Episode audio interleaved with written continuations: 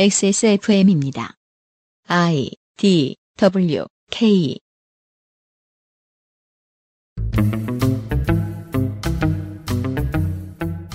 그것은 알기 싫다 특별 기획. 2019 국정감사 기록실. 국방위원회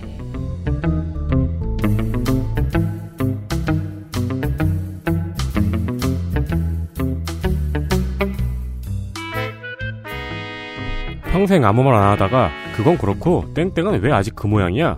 신경 안 쓴다고 막 한다 이거지? 알아서 딱딱 해놔야 될 거 아니야? 라고 말하는 상사를 좋아하는 부하 직원은 없을 것입니다. 물론 말 안 해도 알아서 잘 굴러가게 만드는 게 최고죠. 하지만 알아서 잘 굴러가게 만들어야 할 국가의 대소사는 우리 발밑 상하수도 파이프 개수보다 몇백 배 많을 것입니다. 나라 돌아가는 모습을 그것도 문제 있는 부분만 아주 약간 들여다보는데 이주는 턱없이 부족합니다. 이를 정리하는 비서관과 해당 공무원, 공사, 공기업 직원 및 여러 사람이 내놓는 자료는 방대합니다. 부족하나마 저희는 힘 닿는 데까지 따라가 보겠습니다. 그것은 알기 싫다 19 국정감사 기록실 국방위원회 시간에서 인사드리는 저는 윤세민 위원장입니다. 안녕하십니까? 안녕하세요. 그 덕질 간사한테 인사한 게 아닙니다. 그니까요. 제가 모든 시청, 아, 청취자들을 대표해서 해봤습니다. 주제 대박 넘네. 덕질 간사입니다. 네, 안녕하세요. 그리고 제 왼쪽에는 유 보좌관이 앉아 있습니다. 안녕하십니까. 안녕하십니까. 그 연습 중이세요? 해도 해도 안 됩니다. 수줍은 거 보십시오. 빨리 이렇게- 포기해야죠. 이렇게 역동적으로 광고를 읽어주세요. 라파스티체리아 디, 라 파스티체리아. 디메이트에서 도와주고 있는 XSFM 19 국정감사 기록실 잠시 후 국방위원회의 국정감사 이야기를 가지고 돌아오겠습니다. 국내 베이커리에서 경험해보지 못한 맛 이탈리아에서 온 케이크 라 파스티체리아 il pasticcere. La pasticceria. 건강기능식품 광고입니다. 탄수화물이 지방으로 합성되는 것을 억제하는 가르시니아 캄보지아 추출물 HCA. 풍부한 양의 HCA가 함유된 당신의 새로운 비움 친구 디메이트를 만나보세요. 이번만큼은 제대로 마음먹은 당신. 운동과 수분 섭취를 잊지 않으셨다면 건강한 비움 친구 디메이트가 도움을 드릴 수 있습니다. 식사 조절, 운동, 수분 섭취, 그리고 비움 친구 디메이트. 평산네이처.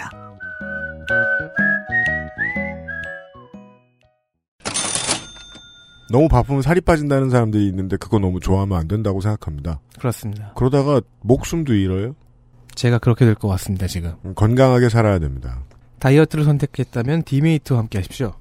수년간 다이어트와 함께 해온 덕질인이라고 써놓으셨는데 수년간 함께 해오지 않았습니다. 수년간 무시하다가 금년에서야 돌아보기 시작했죠.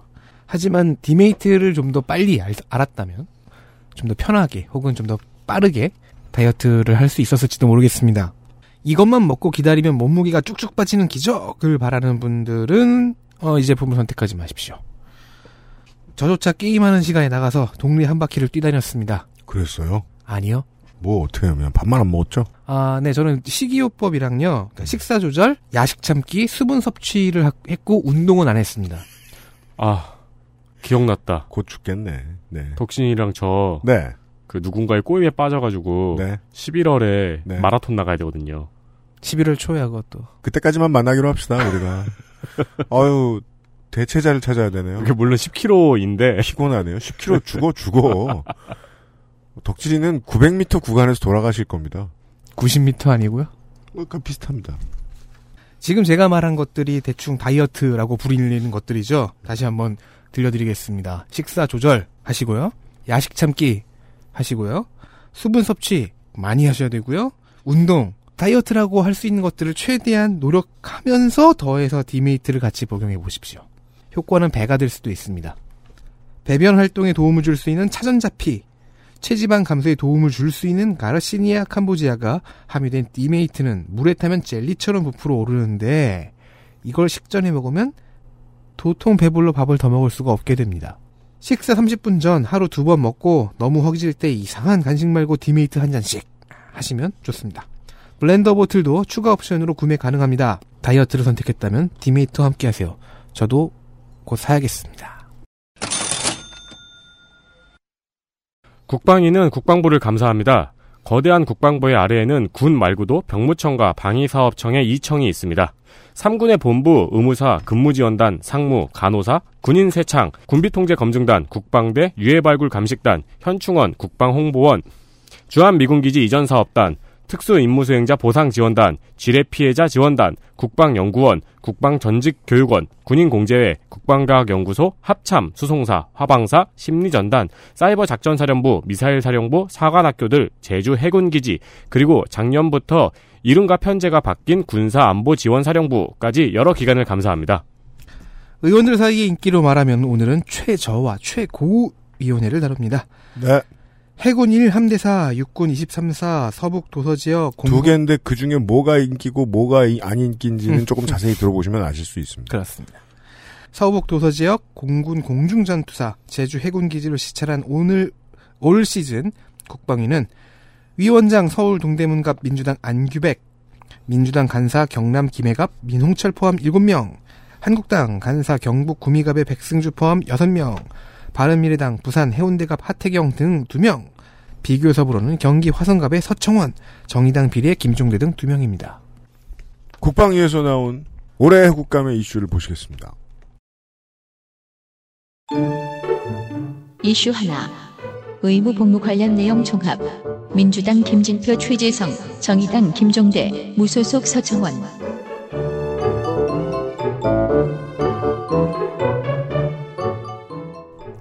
네, 국정감사에서 나온 의무 복무에 대한 사항들입니다. 여러 가지 이슈를 정리해 주셨습니다. 먼저 의원실의 지적이 앞서서 국방부 업무 자료에 있는 병사 휴대전화 사용 이후의 효과가 눈에 띕니다. 올해 4월 1일부터 모든 부대에서 전면 시행됐습니다. 그 결과로 영내 폭행이 16, 16% 감소했고요. 군무 이탈이 11% 감소, 성범죄가 32% 감소했다고 보고했습니다. 사람들은 저를 더러 보수적이다 보수적이다 하는데 완전 리버럴처럼 말을 하고 싶습니다. 먼 훗날 우리의 후세들에게 징병제는 어, 중감금으로 여겨질 것입니다. 네. 네.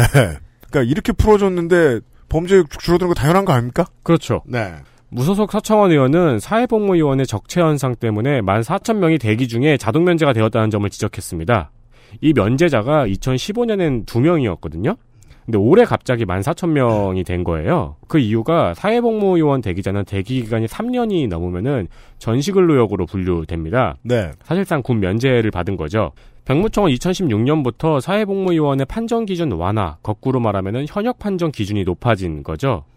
그러면서 사회복무 요원이 2018년에 1.6배 증가했습니다. 이렇게 대기자가 많아가지고 군 면제되는 거는 우리가 베이비부머, 우리 아버지 세대에 그런 일이 있었다는 소문은 들었는데, 음. 그런 전설을 듣기만 했는데, 2018년에 있었다는 거죠. 그 당시나 벼- 지금이나 병무청이 해야 하는 일은 똑같습니다. 도매시장처럼 수량 그렇죠. 조절을 해야 된다는 거죠. 서청원 의원은 병무청이 수요 예측에 실패했다고 지적했습니다. 또한 이주영 의원은 이 사회복무요원들이 학교에 많이 배치가 되면서 근로장 학생들이 일자리를 빼앗겼다고 지적했습니다. 병무청에서는 신처검사 기준을 완화해서 현역 비율을 높이겠다고 했는데 민주당 김진표 의원은 이에 대해서 있을 수 없는 일이라고 지적을 하면서 문제 사고를 많이 만들어 병역 내 사고가 높아질 수 있다고 지적했습니다. 좀 해먹었다고 생각합니다. 장병들의 신체 조건이 하루하루 바뀌고 있고 누군가가 자연인이 군복무에 얼마나 적합하냐는 완벽한 standard가 있는 것이 아니었습니다. 제가 알기로 매해 바뀌고 있습니다. 군이 적응한다는 거죠. 실제로는 네. 군인들이 어, 군화에 맞추려고 적응해야 한다는 얘기를 하는데 그 이야기를 하는 것과 동시에 국방부는 군화를 맞추 새로 맞추려고 적응시켜야 됩니다. 또 또한 정의당 김종대 의원은 이공계열의 전문 연구 요원에 대해서 지적했습니다. 어, 근데 특이하게 카이스트만 지적을 했더라고요. 네. 이게 왜 그러냐면요. 이공계열의 그 석사 이후에 생기는 TO들이 다른 학교에도 다, 뭐, 유니스트, 지스트에도 많아요. 네. 그리고 일반 대학교 이공계열에도 있는데, 카이스트가 압도적으로 많습니다. 네, 카이스트 박사들은 병역 면제를 받고 외국으로 취직해도 아무런 저촉이 없다면서 이를 금수저 병역 특례라고 지적했습니다. 단어가 김종대 의원답긴 한데, 지적해도 좋다고 생각합니다. 네. 국방부는 올해 전문연구요원 감축을 발표했습니다. 아, 그리고 이게 또, 그, 관련된 근거가 되는 게, 올 초였나요? 뉴스타파에서, 카이스트의 병역특례 연구원들이, 네. 실제로 출근부 도장 안 찍고 돌아다니는 음. 모습에 대해서 이제 폭로를 한 적이 있죠. 네. 국방부는 올해 전문연구요원의 감축을 발표했습니다. 매년 2,500명이 선발이 되는데요. 이 전문연구요원을 절반으로 감축할 예정입니다. 이에 김진표 의원은 중소기업의 경쟁력을 높이기 위해서 우수 인력이 필요한데 줄이면 안 된다고 반박했습니다. 김진표 의원 좋은 일 많이 하는 분인데 네. 저의 김진표 의원에 대한 전체적인 인상은 속 편하다. 아니 속 안 편하겠지 정치인인데. 근데 기업 내에서 저 이걸 악용하는 사례들 같은 거를 더 많이 신경 써야 하는 거 아닌가요? 국방위원은? 그러고 보니까 저도 김진표 의원 하면 떠오르는 표정이 굉장히 속편하게 웃는 표정이네요. 아니 뭐 국회의원은 웃어야 되긴 하는데, 네. 저는 전문연구 요원 자체가 이제 우리나라 산업 발전을 위해서 이공계에서 공부하는 사람들을 계속 연구를 시키고 그리고 이제 우리나라에 이제 필요한 기술이 있는 회사에 취직해가지고 나라를 발전시켜라 이런 요지잖아요. 근데 이제 김종대 의원의 지적은 외국으로 취업을 해도 이 기간이 끝난 다음에 음. 그거를 막을 수가 없다는 거고. 근데 저는 개인적으로 이거 옆에서 보면서 이 사람들이 이 전문 연구 요원 기간에 굉장히 높은 연봉을 받거든요. 그건 조금 차별이 아닐까라는 생각이 들더라고요. 이 밖에 또 눈에 띄는 논의는 여성이 현역병으로 군입대를 하면은 군 가산점을 주는 제도가 필요하다고 한 하태경 의원. 군 가산점 자체가 위헌 판정받지 않았나요? 그래서 이제 그거를 부활시키면서 음. 그러면 이제 또 남녀차별의 논의가 있으니까 여성도 원하면은 현역병으로 입대를 시켜서 군 가산점을 주자. 군 가산점 부활은 바른미래당의 경우에는 당론으로 확정된 것은 아니지만 주장하는 의원들이 많고요. 근데 그때 군 가산점 위헌 판결 받을 때 요지 중 하나가 장애가 있거나 어쨌든 그 현역으로 입대할 수 없어서 못 가는 사람들에 대한 차별이다였거든요. 음, 남녀 정도가 아니라. 음. 음. 크게만 본 거죠. 그리고 유승준 씨의 입국이 앞으로도 안 됐으면 좋겠다고 한 박맹호 의원. 이거 뭐 그냥 시청자 옴부즈맨 부르지 뭘. 그럼 이걸 왜 여기서 얘기하는지 모르겠어요. 네. 또한 BTS의 병역 특례를 건의한 김병옥 의원의 발언이 있었습니다. 네. 김병욱 의원 발언 저도 봤는데요.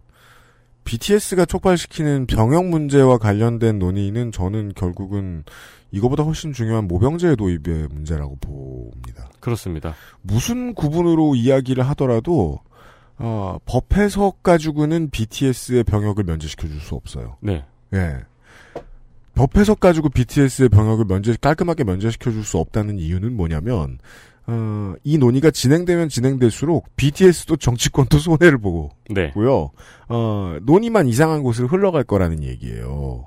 어, 모병제 논의가 됐으면 걱정 안 할 문제들이 얼마나 많았냐라는 이야기는 아직까지는 잘안 나오는데 원래는 저는 모든 사람들의 머릿속에 있는 문제라고 보거든요. 네. 어? 이러이러한 문제는 이 젊은 운동선수들이 뭐, 뭐, 저 산업기능위원들이 나빠서 그렇게 된 게 아니고 제도로서의 징병제만 없어지면 되는 거 아니야? 라는 생각하는 사람도 많았을 거예요. 특히나 20대 젊은 남성들이 이 생각을 하다 말고 잊어버리는 순간이 오죠. 입장이 바뀌니까 제가 전역을 하고 나면. 음. 그래서 더더욱이 그 정치 이슈가 안 돼요. 네. 20대 때 열심히 고민하다가 정치적으로 목소리도 낼 수 있고 이런 30, 40대가 되면 잊어버린단 말입니다. BTS 얘기는 그렇고 제가 제일 많이 주목했던 거는 이 관련된 얘기 중에 하태경 의원의 발언이었는데 음. 저는 솔직히 바른미래당의 유승민계 의원들이 그 한국의 유권자들 중 남성 국민들을 무지하게 우습게 본다고 생각합니다. 그 젠더 이슈에서 한국 남성을 바보로 본다고 생각해요. 저는 이게 무슨 게시판에 제일 바보들이 하는 소리를 자기들 당론으로 채택하면 인기가 오를 줄 안다. 그런 그렇죠. 거예요. 네. 이준석 씨가 하는 얘기나 하태경 의원이 하는 얘기 듣고 있으면은 군 가산점이 위헌이냐는 질문으로 이 얘기를 시작해요. 근데 그 질문을 병무청장한테 합니다. 병무청장한테 왜 이걸 질문해요? 할 거면 국방장관이나 사성장관들한테 물어봐야지. 음. 철학이 필요한 그 문제에 대해서. 병무청장은 받아서 처리하는 사람인데 네.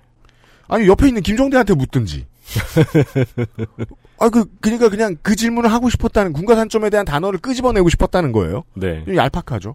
덕질 간사께서 말씀을 해주셨는데 저는 군 가산점 제도는 모병제와 함께 돌아와야 할 제도라고 저는 믿거든요. 음, 그렇죠. 모병제가 되면 전통적인 국가의 개념에서 모두가 치러야 했던 군역을 개별적으로 대신해주는 사람들이 나타나는 거 아니에요. 그러니까 그 사람들에게는 추가 인센티브가 있어도 좋죠.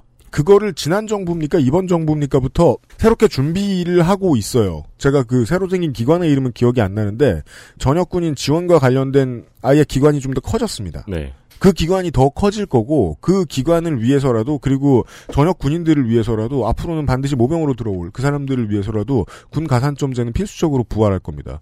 이전에 있던 군 가산점제랑 얘기가 달라요.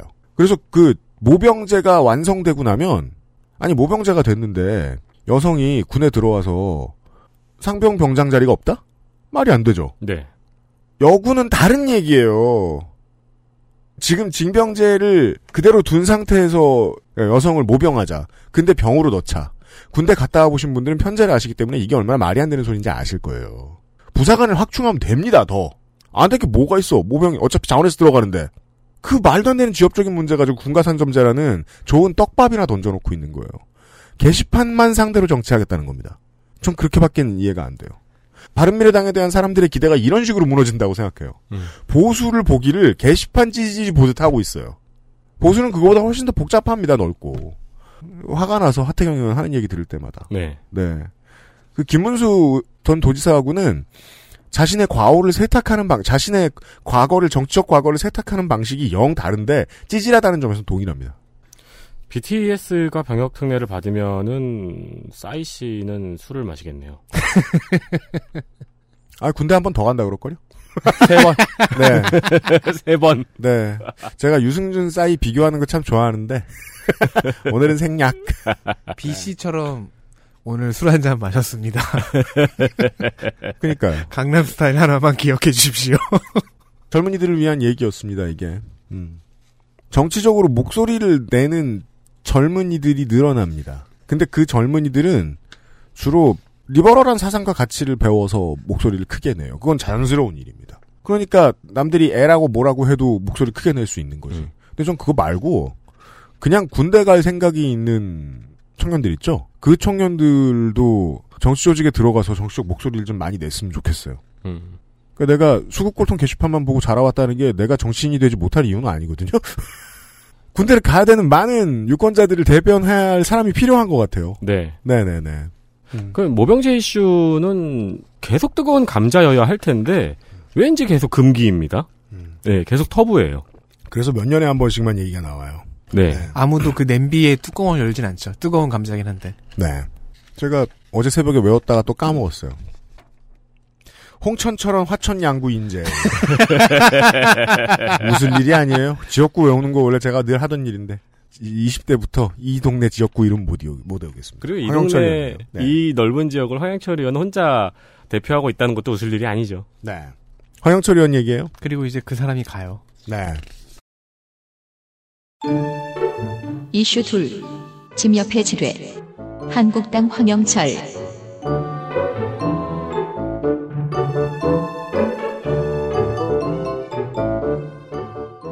작년에 9.19 남북 군사합의에는 화살머리 고지를 비롯한 DMZ의 일부 지역에서 지뢰를 제거하고 전사자 유해를 발굴하기 위해서 상호 협력하는 방안이 있었습니다. 현재는 이제 유해 발굴과 지뢰 제거 작업이 한창인 상태인데요. 네. 그리고 아까 말씀드린 국내 최대 넓이의 지역구 황영철 의원이 비록 정치 자금이 좀 걸려서 다음 총선에는 불출마하지만 그리고 지금의 당이 공천도 안 줍니다. 어쨌든 그래도 지역구를 위한 마지막 민원 처리에 나섰습니다. 밀린 일은 해놓고 하겠다는 마음일까요? 이 저희가 우리 지역구에 뭐 좀 챙겨달라는 민원, 민원성 질의는 보통 무시를 했는데 여기는 접경지대잖아요. 네. 그래서 조금 달리 봐야 되기도 하거니와 이 민원이 국정감사에까지 올라온 것은 좀 의미하는 바가 있습니다. 네. 접경지대를 주역구로 하는 의원이 국방에 들어왔으면 이건 당연히 해야 하는 예, 이슈 제기다. 네. 접경 지역의 지뢰 제거은 좀 일종의 수건 사업입니다. 황영철 의원에 따르면 주택 밀집 지역 근처나 초등학교 근처에도 지뢰 매설 지역이 있다고 합니다. 네. 그리고 이런 곳은 이제 비가 많이 오면 유사로 인해서 고지에서 평지로 밀려 내려 떠내려옵니다. 네, 밀려 네. 내려오기도 하죠. 그래서 이거 관련된 뭐 예를 들어 뭐 멧돼지나 뭐 고라니가 뭐 이걸 밟았다. 그러면 이제 폭발음이 들릴 거 아닙니까? 네. 그래서 그 경기 북부나 강원 북부에서 초등학교 중학교를 나와본 학생 그러니까 나오 나오신 분들 혹은 재학 중인 학생 여러분들이 아시는 얘기입니다. 그래서 뭔가 빵 하고 다음 날 학교를 나오지 말래요. 음. 예. 그래서 따뜻하게 놀아요. 그런 경험들이 많을 거예요. 그리고 황영철 의원은 이런 표현을 썼습니다. 주민들이 군의 지뢰 제거를 요청하는 것을 꺼리는 이유가 군의 협조를 요청하기가 미안할 정도의 생각이 드는 것이라고 합니다. 저는 처음에 이 말이 이해가 안 됐어요. 보시죠. 어, 그래서 지자체가 자기들 예산을 쪼개서 군에 주면서 지뢰 제거를 요청한다는 거예요. 네. 그래서 어, 아- 아무래도 한 제- 가지를 알수 네. 있습니다. 저 어떻게 써져 있는지 모르겠지만 예규의 작전에 근데 군의 정기적 작전은 아니라는 거예요. 네 그렇습니다. 네. 저도 이, 지- 이 황영철 위원회 지역구에서 군 생활을 했지만 이 얘기를 많이 보지 못했어요. 지뢰를 제거하러 간다. 네. 지뢰를 제거할 수 있는 부대들이 있, 음에도 불구하고 네. 왜냐면요. 음, 이건 지- 저의 추측입니다. 음. 제가 제 경험이나 아니면 그, 런 깜냥을 한번 생각해 본 건데 찾아본 건데 군부대 근처의 주민들이잖아요. 지뢰 제거라는 작업에 어떤 인력이 들고 어떤 돈이 들어가는지를 봤거든요. 네.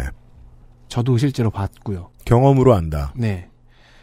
현재 DMZ 일대로만 쳐도 각종 지뢰가 약 200만 발 정도 매설된 걸로 추정됩니다. 네. 국방부는 지난 10년 동안 56억이 넘는 예산을 투입했는데 얼마를 제거했을까요? 6만 2천 발 정도를 제거하는데 그쳤습니다. 네네. 2006년에 개성공단 송전선로를 설치하려고 그 서- 선로가 지나가는 그 지역의 지뢰를 탐지해서 제거했는데요.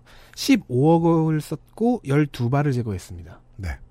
이 교환비는 말이 안 되죠. 그렇죠. 즉 지뢰라는 게 설치에 비해서 제거 작업 효율이 얼마나 낮은지를 알 수 있습니다. 목함 지뢰라는 걸 한번 생각해 보십시오. 그거 어떻게 탐지하겠습니까? 그리고 장비가 아무리 있어도 그 지뢰 제거 작업을 하던 군인이 사고를 당한 일도 종종 네. 발생을 했고요. 그렇죠. 네. 그그 사람- 건 얼마가 들어가더라도 그런 일이 발생하면 또 그런 사고 사례를 옆에서 지켜봤을 저- 접경 지역 주민들은 저기 돈 들어가는 거, 저기 사람 들어갔다 다치는 거, 군 부대가 애써서 이동했다가 아무런 소득 없이 돌아가는 거 이런 것들을 봤기, 봤다는 거죠 몇십 네. 년 동안. 이러니 군의 지뢰 제거 계획에 주민들이 딱히 자신들의 요청을 끼워넣기가 애매한 겁니다. 특히나 DMZ 같은 곳에 비해 거주 지역에서의 지뢰 제거 작업은 또 다른 의미로 어렵죠. 사람 통제해야 되고 그럼 그 권한은 어디에 가나. 음. 그래서 황영철 의원은 내년 예산에서 지뢰 매설 지역에 대해서 예산을 넣어달라고 제안을 했습니다. 네. 그래서 저는 이거 관련돼서 가장 이제 녹취록 뒤져보면서 인상적이었던 게 황철 의원이었나요? 그런 말을 하고 지나가요. 그럴 거면 뭐 방사청에 얘기해서 기술 개발 지원이라도 해야 되는 거 아니냐. 음. 근데 그 얘기가 하소연처럼 하- 슥 하고 그냥 휙 지나가 버려요. 만약에 사람들이 관심을 가지면 결국 그런 쪽으로 관심을 더 많이 가지게 될 거라고 생각하거든요. 사람을 안 쓰고 지뢰를 제거하는 방법은 뭐가 있을까? 그게 뭐 당장 보스턴 다이나믹스에 물어봐가지고 해줄 수 있는 건 아니겠습니다만은 되면 뭐 했겠죠 나라에서. 근데 지금까지 기술 개발에 비용이 투여돼야 하는 게 아닌가 네. 하는 생각은 그리고 해봤습니다. 기술 개발도 그렇지만 인력 투입도 지금까지 계속 후순위로 밀려왔던 이유가 지- 주민들이 조용했기 때문에 미안했기 때문에도 있겠지만은 동시에 그 주민들이 숫자가 적었다는 것도 문제죠. 이, 그- 이 거대한 접경 지역에 네. 참 지역 민원이라는 게 재밌는 게요. 이런 지역 민원은 또 그 지역민이 미안해서 못하는 지역 민원 이런 거 보셨습니까 한국에서? 그 그죠 숫자가 적은 것도 있고 그럴 텐데 앞으로 매우 그 자본주의적인 방식으로 풀려 나갈 거라고 저는 믿습니다. 왜냐하면 어 철원이나 그 양주나 파주에서 땅 보러 다닌다고 함부로 넘어가다가 사고가 날 겁니다. 그제서야 신문에 크게 나고 왜냐하면 부자가 다쳤으니까요. 음. 네. 정비가 시작되지 않을까 추측해 봅니다. 네. 제가 비관적이어서 그렇습니다. 달리 말하면 네. 지뢰 제거 기술을 연구하는 스타트업이 있다면 음. 지금부터 미리 이 접경지대의 지자체들과 접촉을 해두시는 것이 그런 업체들도 있을 텐데. 네. LG U 플러스가 올해 5G 기술을 이용한 무인 지뢰 제거 굴삭기를 개발을 했어요. 근데요?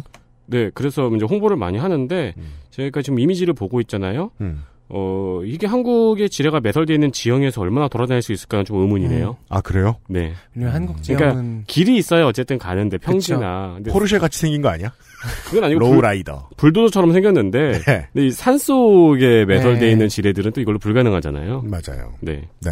미국 해군 기지 이런 막 모래 모래 사장에 있는 뭐냐 landmine 같은 거를 해체하는 데는 그냥 굴러다니는 무엇을 굴리면 될지 모르겠습니다만. 네, 네. 그거 산악 지형에서는 아니죠. 거기는 이제 무인 지뢰 제거기가 많이 돌아다니고 있죠. 음. 네. 아, 이것이 진정한 밀덕의 분야라 저는 그 다음 얘기는 별로 할 말이 없습니다. 이슈 셋 핵잠수함과 항공모함 민주당 최재성 한국당 백승주 바른미래당 하태경 김준호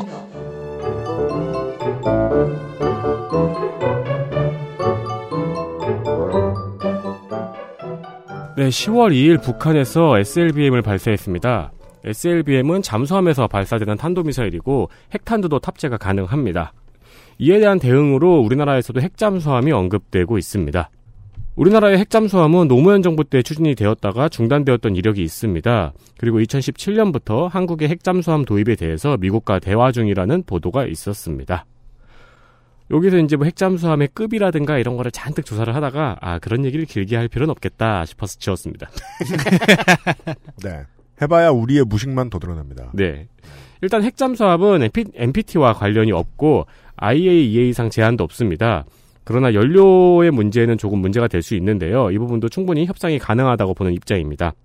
또 2017년에는 국방부가 핵잠수함 도입과 관련한 연구 용역을 맡겼는데 해당 연구에서는 도입이 필요하다고 결론을 내렸습니다. 민주당의 최재성 의원과 한국당의 백승주 의원이 원자력 잠수함의 도입을 주장을 했고 해군에서는 올해부터 TF팀을 운용 중이라고 답했습니다. 다만 이 TF팀을 운용한다는 게 핵잠수함 도입을 확정한다는 아니고요. 네. 해군, 해군 입장에선 갖고 싶잖아요. 음. 네. 그래서 운영되는 TF팀이라고 생각하시면 되고요. 알겠습니다. 네. 연구 용역 결과에 의하면 필요한 예산은 1조 3천억에서 5천억 사이고요. 개발 기간은 7년입니다. 미래당의 하태경 의원은 핵잠수함 하나를 살 돈이면은 무인 잠수정 3, 40대를 살 수 있다며 크고 시끄러운 핵잠수함보다는 무인 잠수함이 더 효율적이라고 발언을 했습니다. 뭐 사실이긴 하다고 알고 있어요. SLBM 방어에는. 네. 네. 핵잠수함은 들킨데요. 한편 해군은 올 7월 해군에서 경항공모함급인 대형 수송함 사업을 추진한다고 발표했습니다. 이름이 긴데 실제로 오랫동안 그 우리 국방위에서 나오던 가끔 나오던 욕망으로 한 단어로 치환해서 얘기하면 항공모함입니다. 그렇습니다. 네. 좀 작은 거래요. 이건 작아요. 사주세요. 이런 만들어 주세요. 작단 말이에요. 이겁니다. 네. 네. 엄마 아이 항공모함에 대한 로망이 자꾸만 국방이 국감하고 국방이 뭐 저 지리아 이런 거 하고 이럴 때 올라오죠. 네. 그래서 항공모함이 있어야 된다는 거예요. 아니에요. 이런 얘기. 이러면서 또 이제 자꾸 비교되는 게 일본은 있다고요. 중국은 있다고요. 이러면서 옆집은 다 있다. 네. 김민아처럼 소리를 지릅니다. 사줘.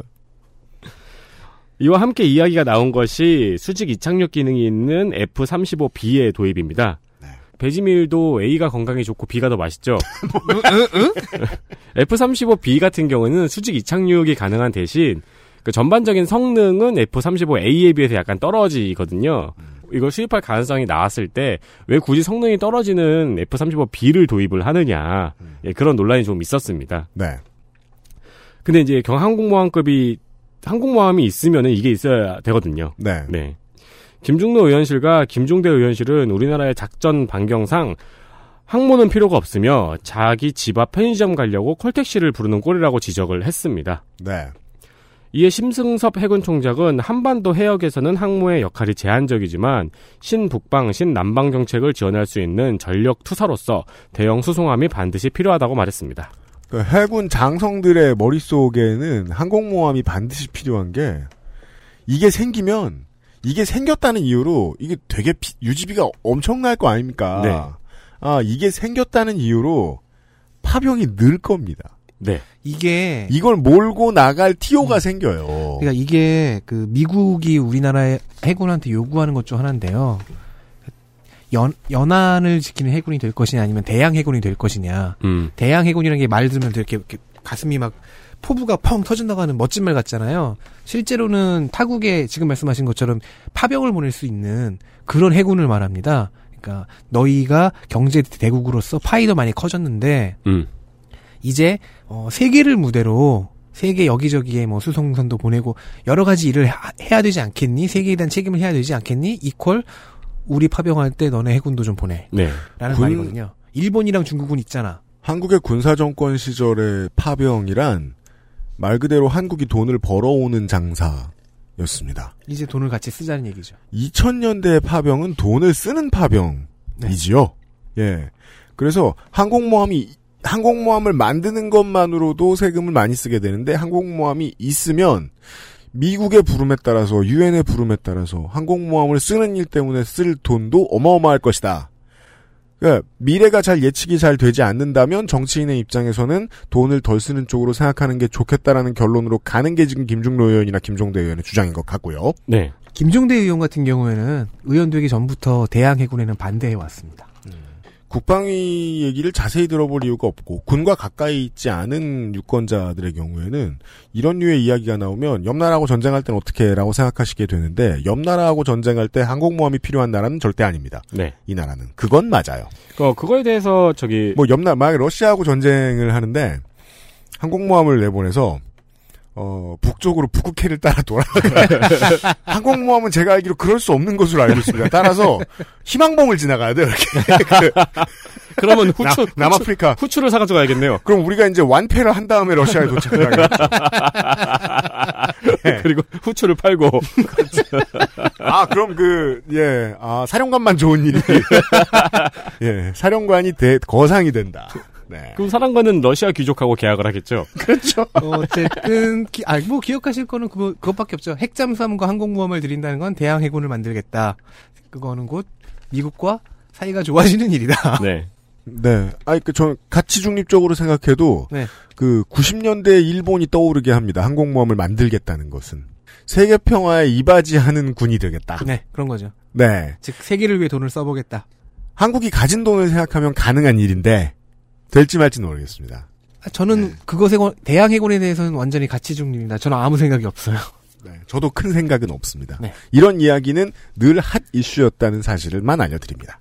네. 그 다음은, 군의 편제라는 것이, 네, 중대, 연대, 뭐, 사단, 뭐, 요런 거. 네. 우리가 경험해본 그런 것. 네. 어, 그 이상의 군의 편제들도 있습니다. 뭐, 저, 저 뭐냐, 세계대전사 이런 것들을 보면, 별 다섯 개가 반드시 직접 지휘해야 하는 커다란 군들도 있지요. 음. 어, 한국은 그 밑에 군 조직이 있습니다. 육군 밑에요. 1, 2, 3군이 있죠. 어, 그 중에 2군에 대한 이야기인데, 이슈 넷 이작사 재활용센터 한국당 백승주 바른미래당 김준호 민주당 김진표 최재성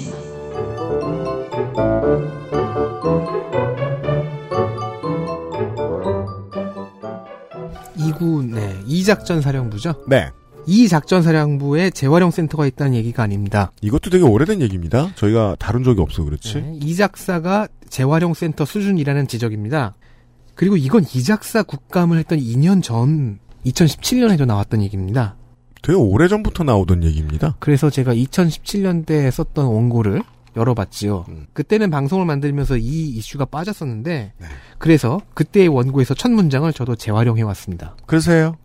강원 경기의 최전방과 전방인조 후방을 제외한 모든 후방 지역을 관할하기에 단독 임무 수행 권한까지 있는 제2작전사령부는 전쟁 발발 시 후방으로 넘어올 북한의 게릴라 전력을 상대하게 되며 그에 걸맞지 않게 물자와 건물의 상태가 낙후되어 있습니다.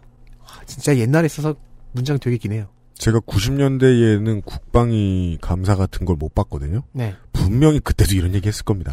왜냐면은 전방으로 네. 물자들을 먼저 보내는 것이 이 오랜 세월 동안 계속 관례화돼 이- 있었기 때문에 1작사와 3작사가 전방에 있으니까 그쪽으로 먼저 물자가 보급되고 2작사는 뒤로 밀렸거든요. 네, 심지어 마스터도 글로 많이 간대잖아요. 네. 네. 옷이나 학용품을 늘 물려받기만 하는 아, 아이가 있다는 거예요. 그렇죠.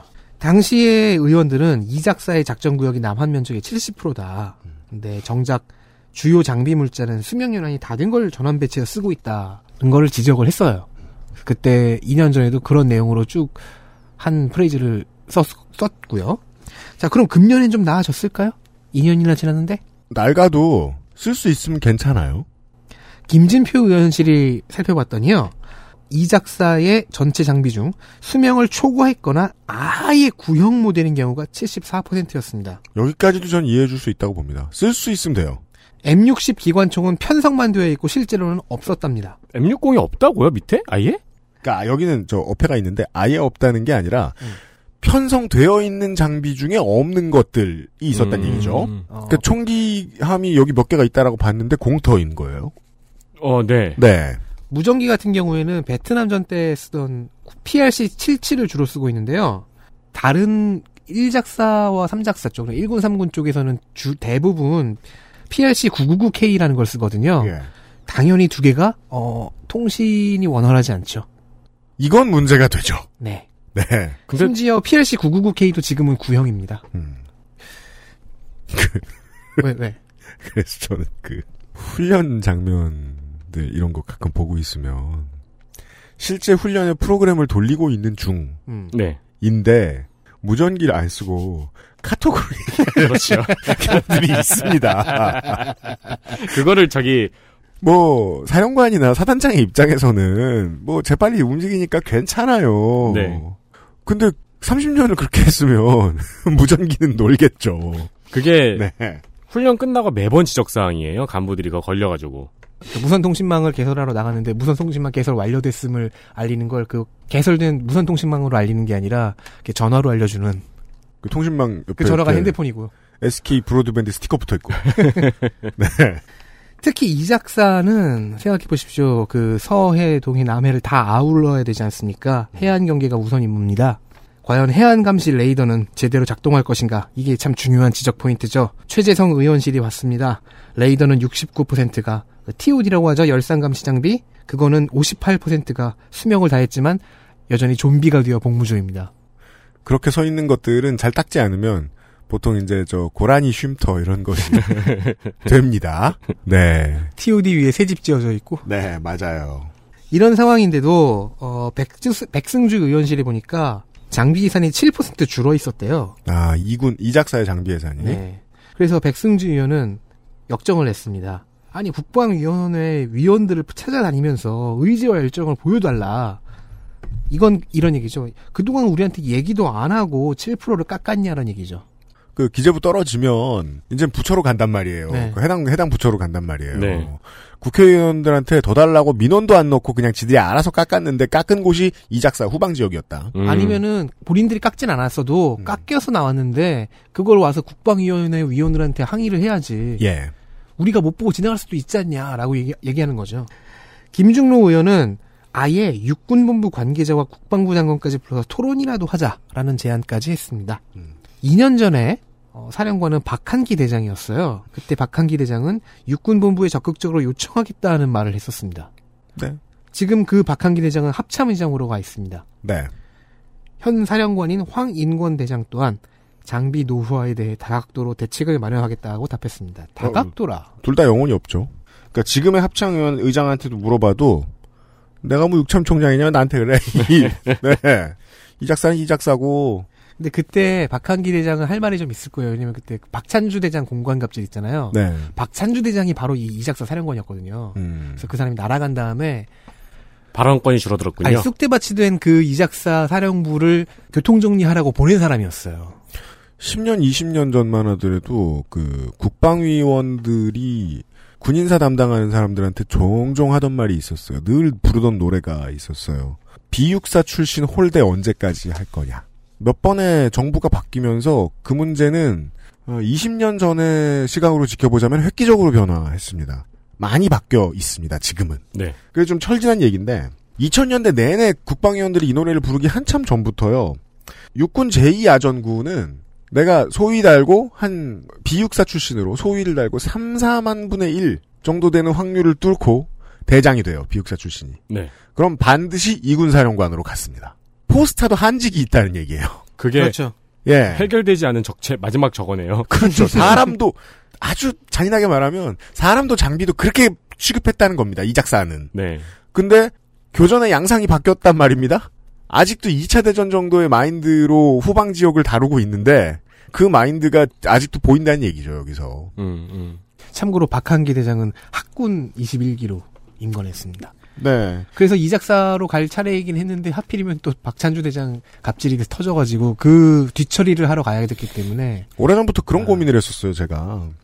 이 작사가 중요하다는 얘기는 이 작사 예하 부대에 나오신 분들은 죽도록 들으셨겠죠.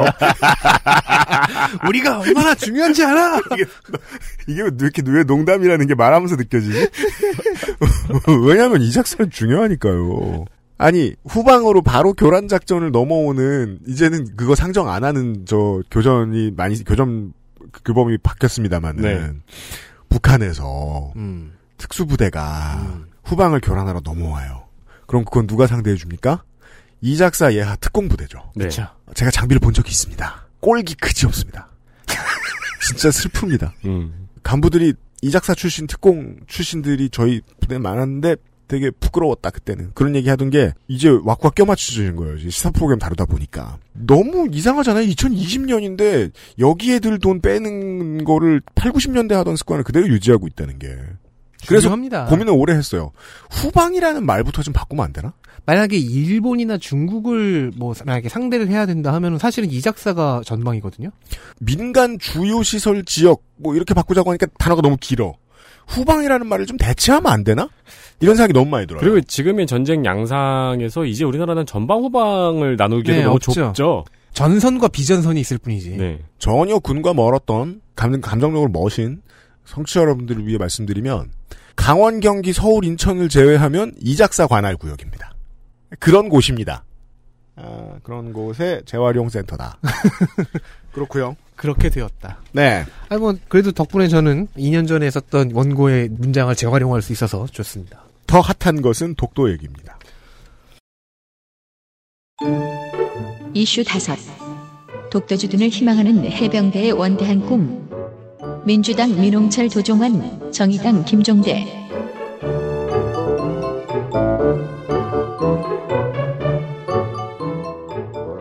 네, 그렇습니다. 저도 2년 전에 나왔던 이야기입니다. 근데 네. 이게 지난번보다 좀 더 핫해요. 이게 이명박 정부 때하고는 또 다른 의미로 핫합니다. 네. 독도가. 거의 그리고 2년 전에는 이거를 이슈로 꼽지를 않았거든요. 네. 그런갑다 싶어서. 그리고 어맹부 때는요. 어맹부가 독도에 갔잖아요. 네. 그때만 해도 그냥 일본에 다른 메시지를 보낸 다음에 직원족이 한 다음에 음. 아, 한국 한국 국민들에게 또 다른 메시지를 보내는 어, 양면 페이크 아니냐. 네. 그냥 이 정도로 생각하고 지나갔는데 지금의 정부의 태도는 그렇지 않잖아요.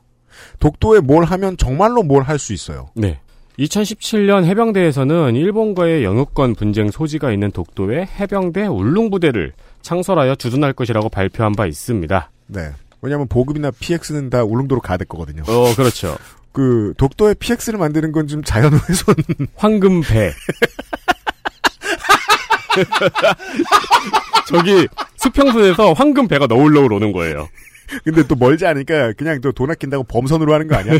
이렇게 바람 따라 이렇게 독도로 가. 황금 범선 되게 멋있겠네요. 커티삭. 아니면 그것이야말로. 황금. 어디서 이제 노잡이 노예를 사서 아 황금 뗏목. 어 그거 괜찮다. 그리고 황, 황금인지도 그 오라 장난 아니겠네요. 뗏목 모시는 뗏목 모는 PX 편들. 아무튼 울릉 부대를 만듭니다. 배 너처럼. 그 PX 가기 힘들어서 군생활 하고 싶겠어요? 자, 아, 해병에 독도에 저반 못하니까 그렇죠. 그 독도에서도 뗏목 타고 나가서 만나 저반을 받아야 해야 되는군요. 아 그렇죠. 그건 저반이 아니라 접선 아닙니까? 그러니까 그 고전적인 해병 전투 하듯이 이렇게 널빤지를 딱 올려놓고 냉, 냉동식품 시키신 분 돌 그 전세진 돌려서 갖다 주고 우리 언제 시작해? 시작기 전에 병사들의 생활권이 달린 문제인데 아무튼 현재는 울릉도에 중대급 병력이 순환 배치됩니다. 그러니까 중대가 돌아가면서 배치가 되는 거죠. 그렇죠. 이를 대대급 병력으로 주둔시키는 것으로 확대를 하고 그러니까 포항 해병대사의 예하 부대인데요. 네. 이제 아마 편제가 뭐 바뀌는 정도고 늘어나진 않는다고 저는 봤는데 그러면 더 많은 해병대 포항 해병대사의 병사들이 울릉도로 왔다 갔다 한다는 거겠죠. 그렇죠. 다시 나가면 이제 포상휴가 받고 음. 네. 어, 이 울릉도에 해병대 병력을 대대급으로 확대해서 주둔시키겠다는 계획을 발표를 한 겁니다. 예. 순환 배치가 아니고요.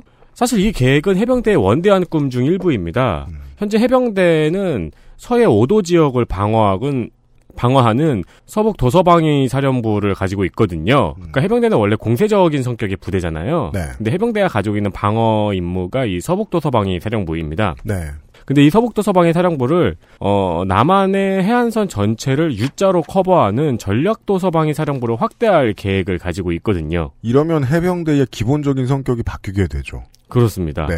최전선 방어부대로 바뀌게 됩니다. 그래서 이 계획의 첫 삽을 뜨기 위해서 가장 상징적으로 독도에 주둔하겠다는 발표를 한 거죠. 해병대는 이걸 정치적으로 원합니다. 평화시의 정치적 상징으로서 해병대가 뭔가 어, 역할을 하게 된다는 거죠. 그렇죠. 이 전쟁이 나면 상륙을 해야 되는 부대인데 미리 사실 가서 이런 건 장성들만 기분 좋은 일이라고 생각하긴 하는데 저는 비관적으로. 아무튼 2017년에 발표한 내용이었는데 2019년에도 거론이 되었습니다. 현재의 언론 기사를 살펴보면은요, 해병대가 울릉 부대를 창설한다, 해병대가 독도에 주둔한다는 기사가 있고, 해병대의 울릉 부대 창설 계획이 후퇴했다는 두 개의 기사가 같이 보입니다. 서로 이제 상반된 내용을 전하고 있는 두 개의 기사인데, 독자 입장에서는 좀 헛갈릴 수 있는데 후자가 맞습니다. 원래 해병대는 독도 주둔을 2020년까지 추진하기로 했던 계획이었습니다. 네. 그런데 이 계획이 작년에 국방계획 2.0에서 제외가 됐죠. 그래서 해병대는 울릉부대 창설과 전략도 서방위 사령부 계획을 중장기 계획으로 바꿨습니다. 그렇습니다. 군대에서 장기는 보통 10년을 의미하는데 원래 2020년까지 완료하겠다는 거를 10년 뒤로 미뤘으면 사실상 무기한 연기에 가까운 거죠. 맞아요. 근데 몇몇 언론은 그거를 10년 내에 추진하기로 했다라는 식으로 보도를 한 거죠. 저는 이건 또 언론 탓할 게 좀 있습니다. 잠시 후에 얘기하죠. 언론들이 해병대가 독도를 지킨다라는 식으로 기사가 나서 확정인 것처럼 밝혀진 면이 조금 있는데요. 국방부에서는 해병대의 성격과 맞지 않는다고 판단을 했습니다. 전 지금까지 이게 답이라고 봅니다. 정답이라고 봅니다. 네, 원래 공세적인 성격을 가진 부대니까요. 그러니까 이제 국방부하고 합의 없이 해병대가 일방적으로 발표를 한 거죠. 그 일본 그냥 특별한 정치적인 이유가 없이 그냥 듣는다고 생각 말씀드린다고 생각하면 주변 나라하고 전쟁이 난다고 생각하면 뭐 일본하고 전쟁이 난다고 생각해 봅시다. 해병대는 부산이나 포항에 있으면 안 돼요. 일본 서쪽으로 가야죠. 근데 일본 서쪽으로 가려면 포항에서 출발하는 게 맞. 독도에서 출발하면 힘듭니다. 네. 노노노노노. 줄이 길어요? 그러면 국정감사장에서는 민주당 민홍철 의원과 도종환 의원, 정의당 김종대 의원이 해병대의 울릉도 주둔의 필요성을 강조했고 이승도 해병대 사령관도 전략도서방위사령부 계획을 강조하고 앞으로 추진하겠다고 밝혔습니다. 그렇습니다. 해병대 그 울릉 부대의 울릉도 주둔하고 독도 주둔하고 또 얘기가 다릅니다. 편제 확대하고 편제 유지하고 얘기가 달라요. 편제 유지는 기왕 나온 일이니까 해야 되는 것이기도 하고 이게 이제 국방위가 비군 출신의 정치인들이 들어가야 하는 이유를 좀 보여주는 이슈라고 저는 생각을 합니다. 다오이다오 분쟁은 중국에서는 어땠을지 모르겠습니다만은 일본에서는 아베 정부에 너무 큰 힘을 실어줬습니다. 외부의 국가, 외부의 적이 상정됐을 때 우파는 정말 큰 힘을 얻거든요. 다오이다오 문제에 대해서 중국이 핏대를 세우면 세울수록 아베 정권한테는 되게 좋았습니다. 그건 기록으로 늘 남아 있어요. 한국의 정치인들이 지금 저는 판단을 이렇게 한다 해야 된다고 보는 거예요. 일본하고의 싸움은 지금도 충분히 온도가 높다는 거죠. 여기서 더 끌어오르면 아베한테 너무 좋아요. 그러니까 자민당 정부한테 너무 좋아요. 네. 행정부한테. 이 상황에서 지금 독도에 들어가는 군의 편제를 늘린다. 일본의 우익 언론들이 얼마나 좋아할까요? 그렇죠. 뭐 케이크 먹고 그럴걸요? 한국의 언론인들이 한국의 데스크들이 지금 그걸 생각을 안 하고 있어요. 자기들이 이걸 보도해주면 보도해주는 만큼 일본의 보수 언론들이 그걸 먹이로 엄청나게 먹어서 아베를 키워주게 돼 있다고. 그 계산을 왜 국방부랑 국방위만 합니까? 언론은 안 하고. 지금 독도에 군을 더 집어넣는 것은 아베의 먹입니다. 저는 그렇게 밖에 생각이 들지 않습니다. 이거는 국방위의 국방위원들이 판단해서 군한테 하달해줘야 하는 문제라고 생각합니다. 다행히 국방부가 옳은 판단을 내렸네요. 이게 그리고 언론에서 전하지 않는 이야기인데 일단 해병대는 공격적인 성격의 부대이기 때문에 평시에는 할 일이 그렇게 크지 않잖아요. 이게 어감을 이렇게 바꿔야 돼요. 공격적인 성, 성격의 부대는요 평상시에 족구하고 있어야 돼요. 훈련을 해야죠. 구, 그러니까 훈련한 다음에 구기 활동 무슨 소리냐? 바다를 막 평상시에 눈을 부릅뜨고 노려보고 이 일이 아니에요. 그렇죠. 네. 독도에 가서 화를 내고 있게 둬라. 이건 무조건 정치적인 깃발이거든요. 그렇죠. 이게 그 정치적인 깃발은 해병대가 하고 싶어 하는데 하지 못하게 말려야 되고요. 그리고 해군 장비도 아니고 해병대가 그 해경도 아닌데 음, 해병대가 독도에 주둔해서 독도 방어에 도움이 된다? 그거는 지역적인 전술 측면에서도 말이 안 되거든요. 네. 네, 그리고 이 한반도 해안선을 전부 다 U자로 해병대가 방어할 이유도 전혀 없고요. 해병대는 방어부대가 아니니까. 네, 그러니까 이제 언론들에서 전하지 않고 있는데 이게 밥그릇 싸움이라는 거는 다 짐작할 수 있죠. 그렇죠. 그리고 바람이 너무 심하게 불어가지고요. 팔강모 저 주름 잡기도 쉽지 않습니다. 네, 네. 어, 원래 그 바람 많이 부는 데서 저 다리 미질하기 쉽지 않거든요. 어, 그 어떤 사병도 원하지 않습니다. 그런 상황. 족구하다가 공 물에 빠지고. 야, 근데 독도 들어갔다 나온 해병대원들은 군복에 뭘 할까요? 일단 소금길 빼야죠. 상상도 하기 싫은데? 네. 부식될 수 있어요? 광고 뒤에 돌아오겠습니다. XSFM입니다.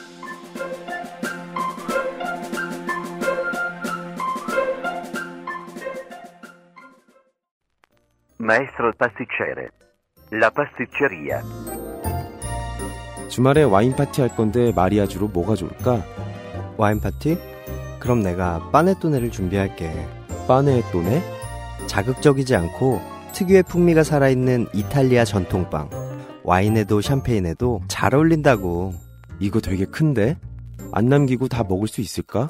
걱정 마. 천연 발효로 만들어진 빵이라 남더라도 넉넉하게 두고 먹을 수 있어. 방부제가 많이 들어갔나? 아니, 그 흔한 이스트조차 들어가 있지 않아. 그게 장인의 기술인 거지.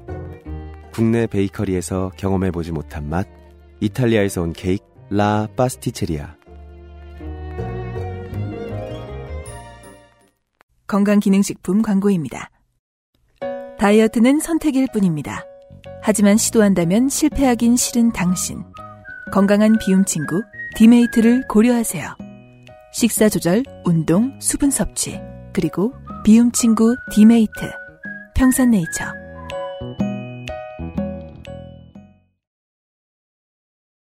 십구 국정감사 기록실 국방위원회 시간입니다.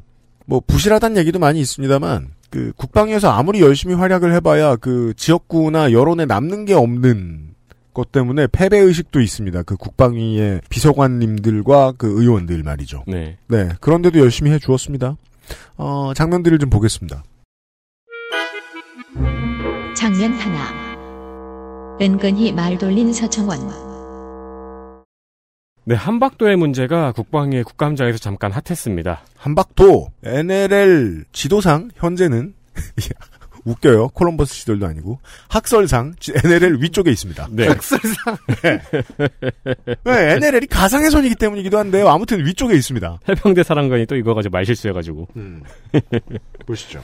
한국당의 박맹호 의원과 무소속의 서청원 의원은 우리 땅인 한박도에 북한군이 주둔하고 있다고 주장을 하면서 틀렸죠. 우리 땅인 북한에 김정은 정권이 들어서 있죠. 우리 영토에 왜 북한군이 주둔하고 있냐고 문제 제기를 했습니다. 당연합니다. 북한군이 있는 곳은 다 우리 영토입니다. 네. 그러나 한박도는 NNL 위쪽에 있는 북한 땅이 맞습니다. 이 논란이 발생한 것은 국토부의 지도에서 한박도가 NNL 아래에 있는 것으로 표기가 됐기 때문인데요. 네. 이에 따라서 네이버에서도 그렇게 표기가 됐습니다. 지도 페이크가 다 있어요. 네. 신기하죠. 근데 네이버에서만 그렇게 표기가 되었으면 또 큰 문제가 아닐 수 있는데 그 한박도의 등기부 등본이 떼어져요. 그렇죠. 동네의 부동산에서 여기 살 수 있을지도 몰라요. 누군가가. 무인도입니다만. 그렇습니다. 왜냐면 공시지가도 발표가 되거든요. 올해는 1평방미터당 1,070원입니다. 네, 살려고 나서지 마세요. 네. 그러니까 이 모든 것이 행정 실수 때문이었습니다. 네. 우리나라에서 1978년에 강화군청 소속 도서로 등록한 것이 원인이었습니다. 그럼 이게 이제 와서 왜 논란이 되었을까요? 어, 뉴스 TV조선의 오보와 유튜브를 통한 확대였습니다. 서청원 의원은 이를 문제 삼으면서 이렇게 이야기를 했습니다. 들어보시겠습니다. 나는 그걸 보- 보고 정말 국민과 함께 큰 충격을 받았습니다. 한박도는 무인도입니다. 우리가 대한민국 생성한 이후에 사람은 살지 않는 것이죠. 6.25 이후에도 무인도로 오늘날까지 이 저 뭐 NLL 북쪽에 있다고 해서 그쪽으로 주장할 수 있지만 대한민국의 등기부동산은 대한민국으로 돼 있다고요. 구분이 좀 명확히 돼야 되는 거 아니에요? 얘기를 이렇게 확대할 거면 모든 땅은 대한민국이라는 헌법의 정신을 일단 수호해줘야 되는 거 아닙니까? 음. 그리고서는 마치 그 터키의 쿠르드 지역처럼 네.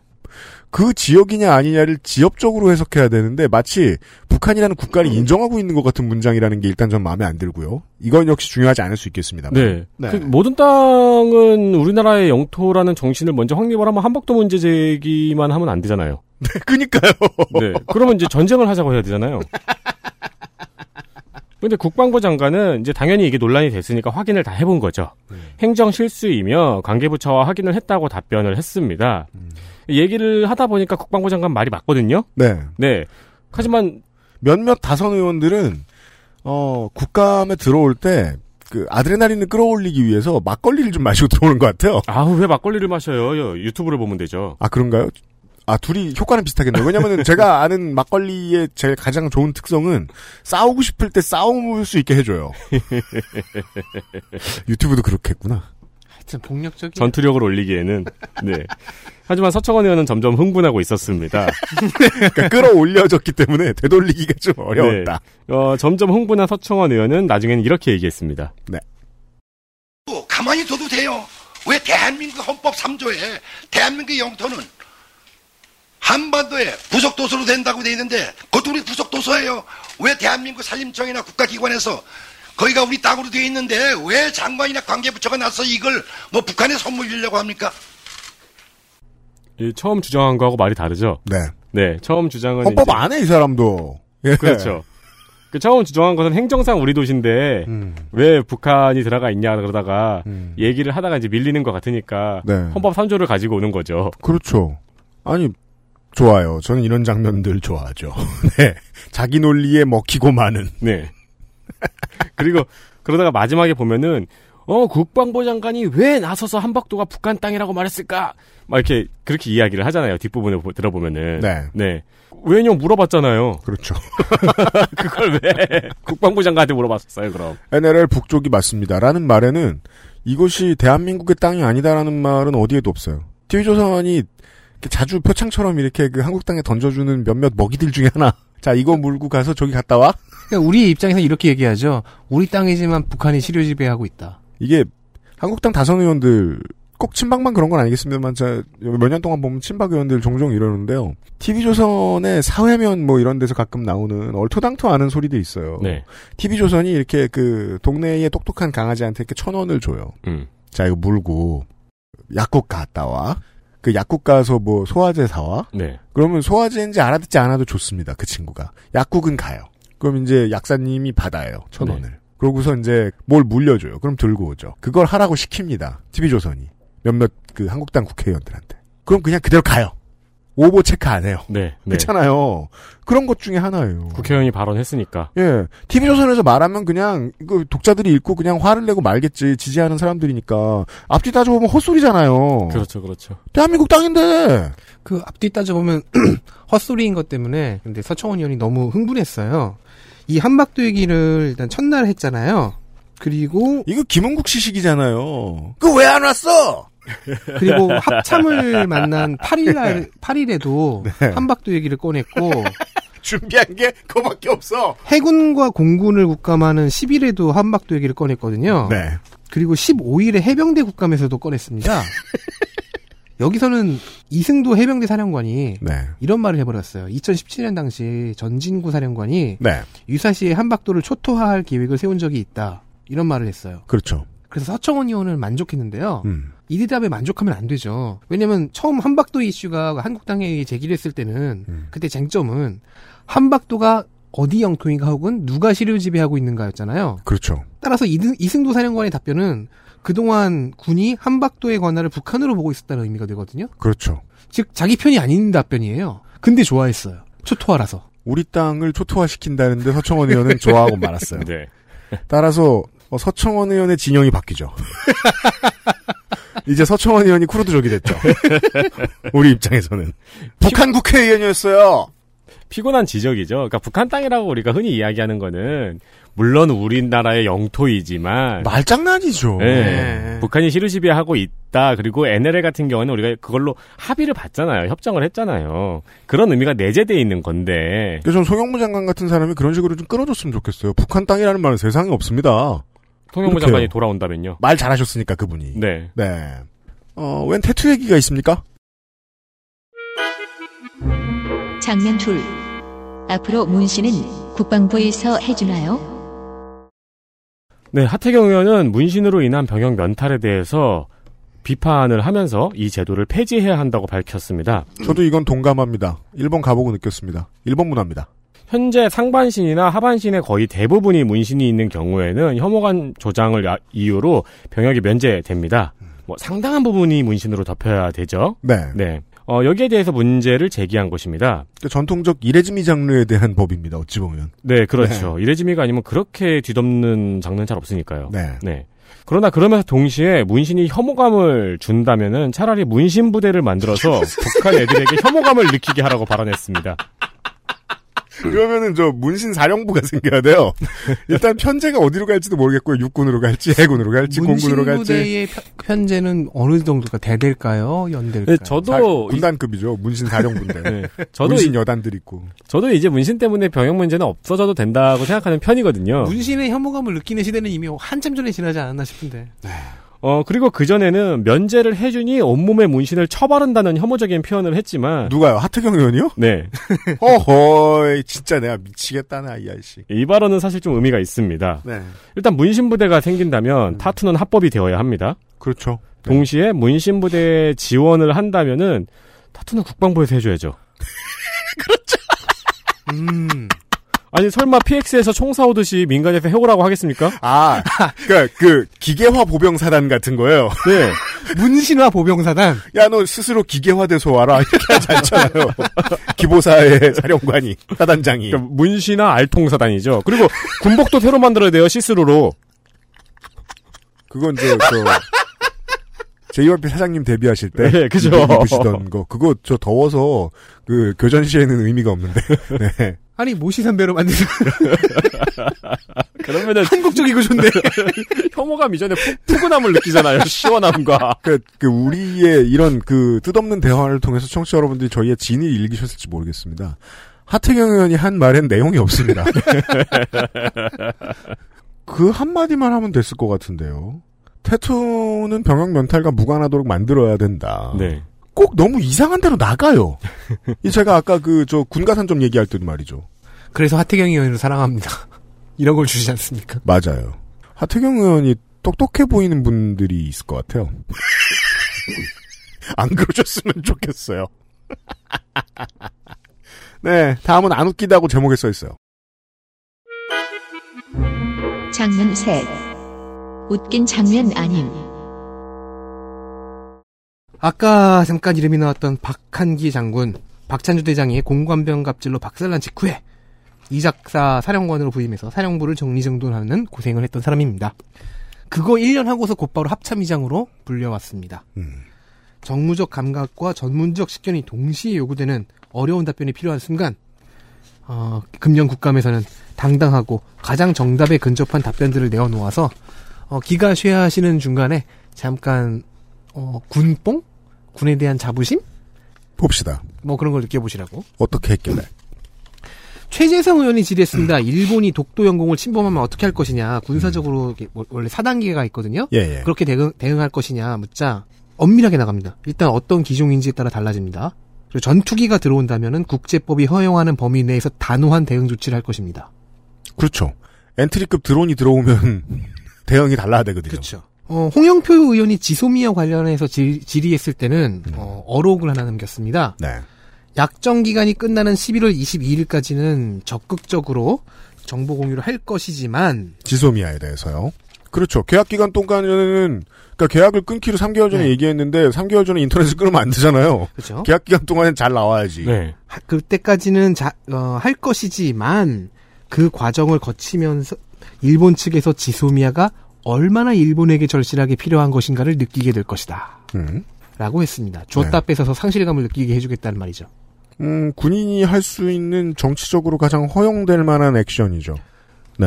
그리고 지소미아를 해제하는 게 우리에게 손해가 아니라 아니라고 한 번에 말해버리고 있죠. 네. 남북 군사 합의 이후에 적대 행위 중지 조치가 잘 시행되고 있는가 하는 질문에는 어, 준수되지 않은 곳은 없지만 100% 준수는 아니다. 음. 이게 무슨 말이냐면은 네. 황해도 쪽에서 해안포 포문 일부가 준수하지 않은 곳이 있대요. 네. 근데 그 포문 개방도 우리가 항의를 하니까 개방 횟수도 줄고 많이 개방인 것처럼 한두 문 정도만 개방하는 걸로 줄어들었대요. 네. 그래서 가만히 보니까 이거는 동굴 내에 습기가 차서 그거 환기하려고 하는 것 같다. 네, 예벽 포병 여러분, 포는 그냥 놀려두다가 쏠 때만 꺼내는 것이 아니지요. 네. 네. 그러면 레드건이 되잖아요. 네, 그니까, 그, 저, 거대한 이쑤시개, 저, 거대한 저 귀파개하고, 귀이개하고 면봉, 이런 게 필요합니다. 네. 네. 가만히 두면 안 돼요. 균형 있는 답변이죠. 네. 앞부분에서는 100% 아니다, 일부 조준선지 알고 싶다. 그럼 여기서 이제 그 보수 야당 의원들이 활짝 웃어요. 그렇죠. 까르륵 하고 웃어요. 근데 뒤편에서 아, 그, 나비, 나비 모빌 처음 봤을 어, 때처럼. 옛날에 근데 그, 이 뒤편에서는 아 근데 사실은 그게 이러저러한 것 같아요. 별거 아닌 것 같습니다. 그러면 이제 여기서 이제 민주당과 정의당 의- 의원들이 아 그렇구나 하고 좋아하며 네, 한국 당에도 울고 막, 아니 조삼모사입니다. 앞에서 좋아했기 때문에 그 기분이 아직 가고 있어요. 옛날에 그 해피랜드 광고 뒤에 붙는 애기 웃음소리 있었잖아요. 아, 네. 예. 까르르 상당히 정치적이고 균형 있는 답변인데 네. 뭐 GP 철거로 인해서 경계 공백을 더 크게 느끼는 쪽이 첨단 장비를 활용할 수 있는 우리가 아니다. 북측이다. 라는 점도 간단하게 답변해서 이 이슈도 그냥 올킬해버렸습니다. 그러게요. 그러니까 우리는 드론을 띄우고 그러니까 막 작년에 하태경 의원이 얘기했던 것처럼 뭐 기구를 띄워도 되고 여러 네. 가지 여러 가지 방법이 있어요. 음. 우리는 위성 사진도 활용할 수 있고요. 음. 근데 북측은 인력이 대부분이라는 거. 똑똑한 아이씨네요, 이 아이씨. 네. 그러니까 왜 이 작사를 정리하러 들어갔는지 음. 알수 있는 대목이었어요. 그거 그것도 뭐 예, 상부에서 예측한 거라면 모르겠지만은 예측한 음. 건지는 확실하게 모르겠지만 어쨌든 어 꽤 꽤 속이 뻥 뚫리는 네. 사이다 발언들이 있었습니다. 별 많이 달아준 보람이 있네요. 그렇습니다. 인사사령부가. 네, 마지막, 마지막 장면입니다. 큰일 났습니다. 군이 무장 해제 상태라고 합니다.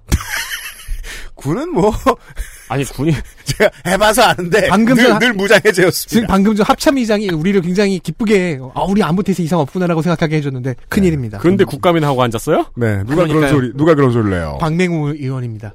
박맹우 의원은 지난 6월에 미국 국방부가 내놓은 인도 태평양 전략 보고서를 문제 삼았습니다. 미국 국방부가 내놓은 보고서에 문제가 있다는 말은 아니고요. 네. 이 보고서를 보면은 미국의 군사 전략의 무게추가 태평양에서 남아시아 쪽으로 옮겨가고 있다는 해석이 가능해요. 인도 태평양 라인 때문에 그런 말을 하는 모양이네요. 그렇죠. 크게 틀리진 않았는데 음.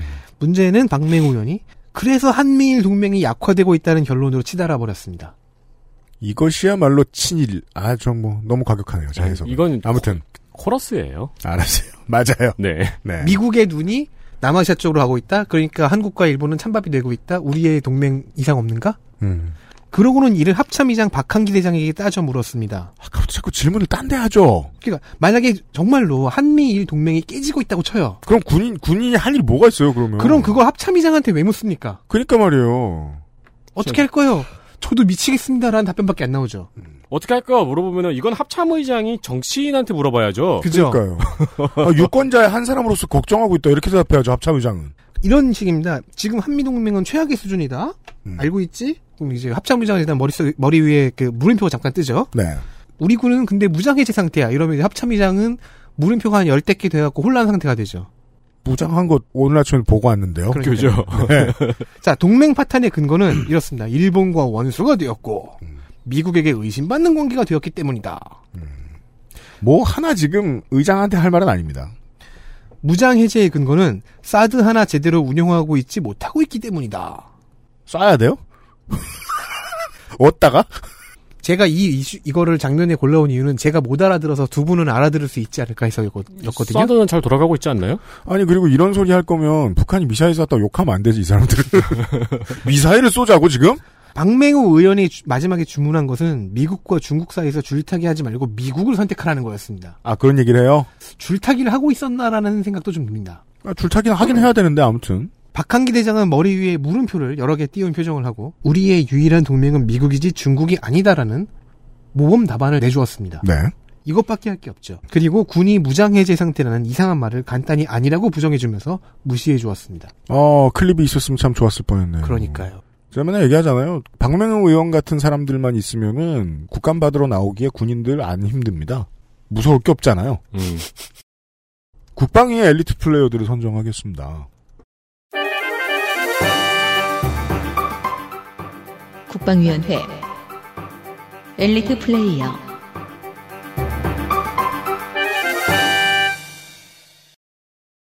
네, 민주당 서울 송파을 최재성 의원입니다. 국민들의 시선으로 날카롭게 피감 기관을 압박하는 실력이 있습니다. 연예인 군복무 문제와 로펌에 맡긴 방사청 소송의 승소율이 제로였다는 등의 지적은 큰 이슈가 많은 국방부에서 디테일한 지적이었습니다. 그러거든요. 네.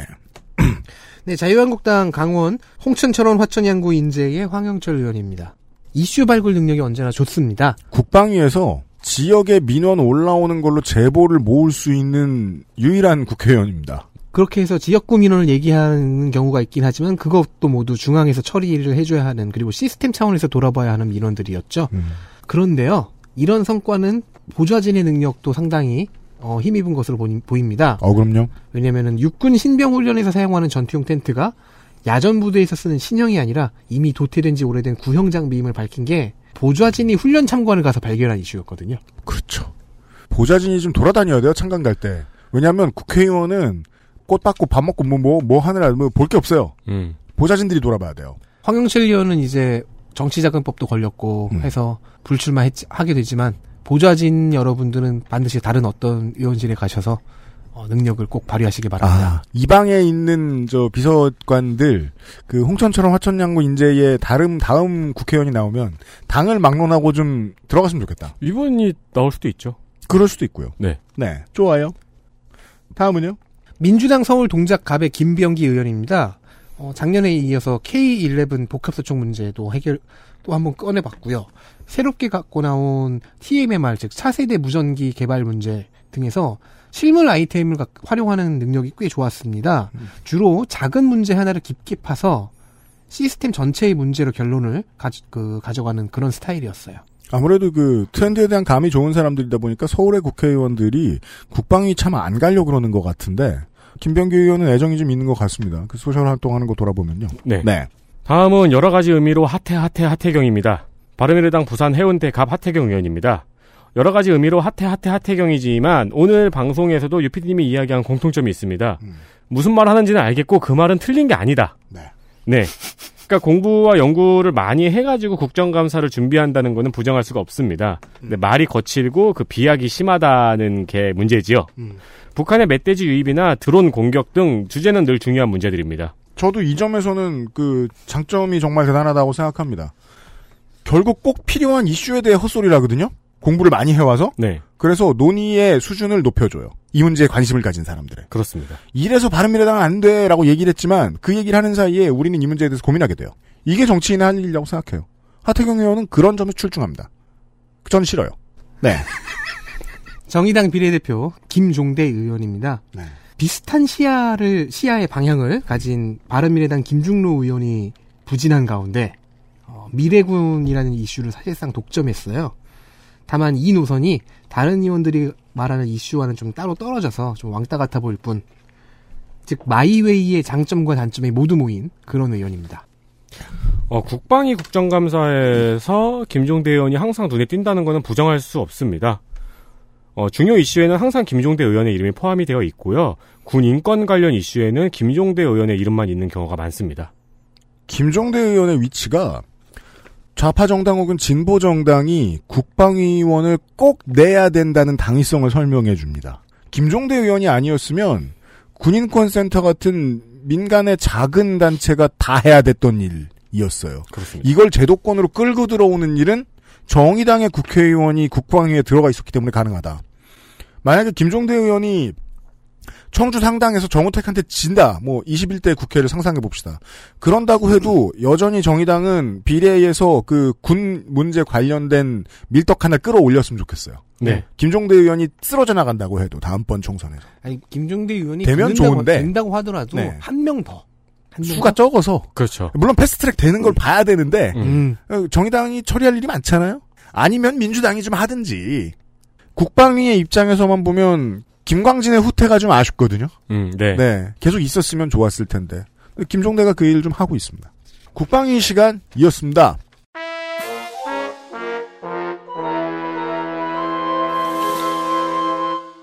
어, 세 명의 예비역 병장은 물러가도록 하겠습니다.